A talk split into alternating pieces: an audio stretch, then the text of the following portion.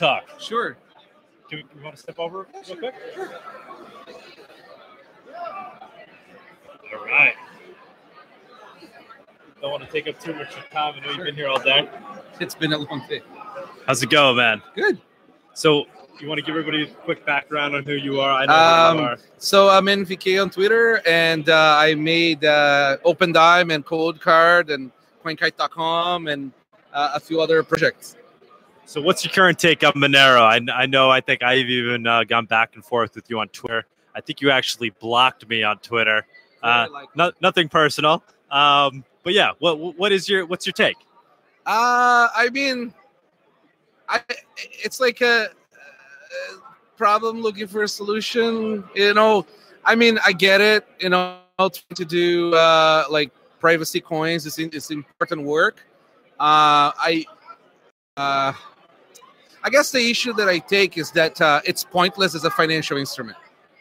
Completely pointless Why is that? What do you mean it's pointless? because you don't need more than you know one sort of main chain for actual store of value right and transactions uh, i find it interesting to have other coins that want to do research right so you go you do some research you have a little bit of value there but i find it to be uh, a derision of time uh, from like the main goal which is sort of like you know in central banking you know, and Bitcoin's doing that. So, like, if we actually had the people wasting time building sort of like side coins or other things aside from just experimenting and have them actually work on say layer two solutions on top of bitcoin or actually do research i think we we gain a lot more as a, as a community trying to achieve pretty much the same goal which is no censorship on money Okay, so so basically the Bitcoin maximalist argument that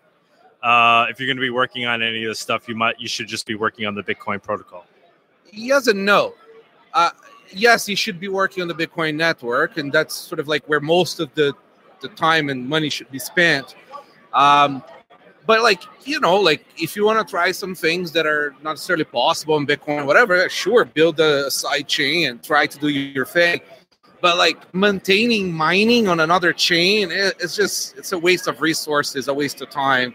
Uh, and and it, it validates the rest of the shit coins, right? It validates a lot of the scams uh, because they go, oh look, you know, Monero is like an interesting privacy. I'm going to build a better Monero, and I'm going to build a better, better Monero, right? Uh, But it, but th- hasn't Monero achieved things that Bitcoin hasn't? I mean, it's it's fungible on the protocol level. Isn't that something that was kind of a breakthrough that Bitcoin wasn't able to achieve? I mean, yes and no, right? Because I don't think there's enough attention on Monero to know if Monero is truly safe. When you have a true dark system, it's pretty much impossible to know for sure if it, if there is no inflation bug or something else, right? So I don't think there's enough attention uh, to scrutinize Monero or other coins uh, because all the scrutiny goes into Bitcoin.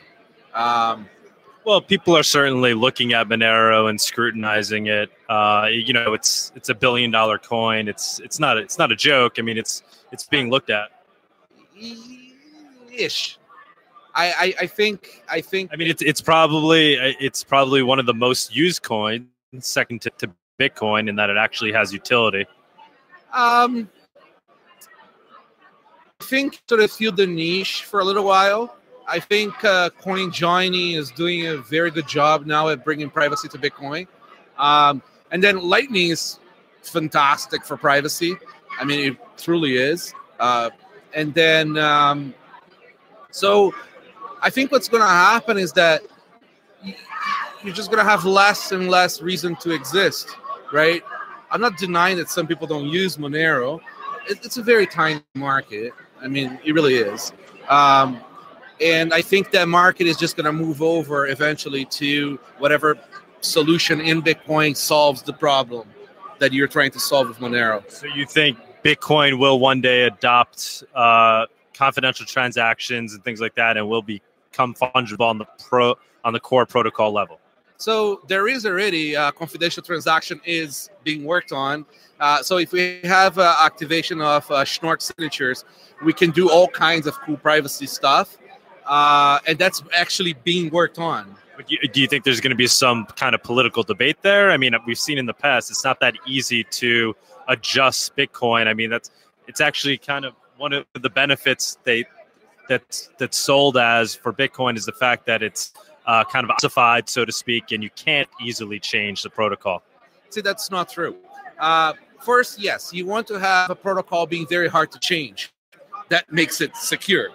But to with SegWit now, we can do soft forking of, for example, Schnorr, right? So you soft fork, you could still use old signatures, but you can also use the new signature system, right? So you could have the confidential transactions, for example, happening, uh, and you be substantially less uh, uh, contention, contentious because it is a soft fork, right? But it should be contentious. Anything that is not contentious in in in like cryptocurrency it means it's not secure. So, do you think today that one Bitcoin equals one Bitcoin? Yeah. So, even with the recent hack, um, you, you think those coins are are worth as much as as coins that haven't been part of uh, of crime? One gram of gold is one gram of gold. Who cares? Well, yeah, right. Because gold is fungible and can't be tracked. Well, Bitcoin too. I there is plenty of places that this is going to probably figure out a way of getting these coins through, and then they're going to reappear in the network. I mean, the network is is pretty well scanned these days. I mean, there, there's there's companies that are funded with hundreds of millions of dollars, of and they're they're they're it's built on a completely transparent layer. Is that? Yes, it is. But coin analysis, it's it's a lot of pseudoscience there there's a lot of models in those statistics that they use to try to clump the stuff together. But we, we've seen it actually work. We've seen coins be, be blacklisted. Yeah. We see exchange using it to boot people from it for different types of misuse, and that's just the beginning. So it's obviously working. You obviously can analyze the chain, the transparent so, chain. You're coming from the premise that you know all the coins are the same and everybody uses it the same, but you can uh, mix your coins. So if you do mix your coins, it's very hard for somebody to then go back and try to figure out who you are. And these analytic systems are a lot like crappier than you think that they are. They sell themselves very but well. when you when you're mixing, aren't you kind of opting into doing something that may that may be regulated in the future? That may be. I'm not gonna. That's conjecture. I'm saying, obviously, wouldn't it be better if it was everything was mixed by default? Not not necessarily because there is a cost to that, right? For example, Monero can't be trusted, right? Because it's fully dark. Um, if you're mixing everything, there is a cost to that. It's more transactions, right? So it, it, there is no such, there's no absolute here. All right. Well, thanks for coming on. I appreciate it. I appreciate the honesty and the uh, genuine responses. And uh, it'd be great if you could add me back to your Twitter, just so I could, I could, I could see your, you know, your intellect at work. You're welcome. Hey, take care. Thanks, man.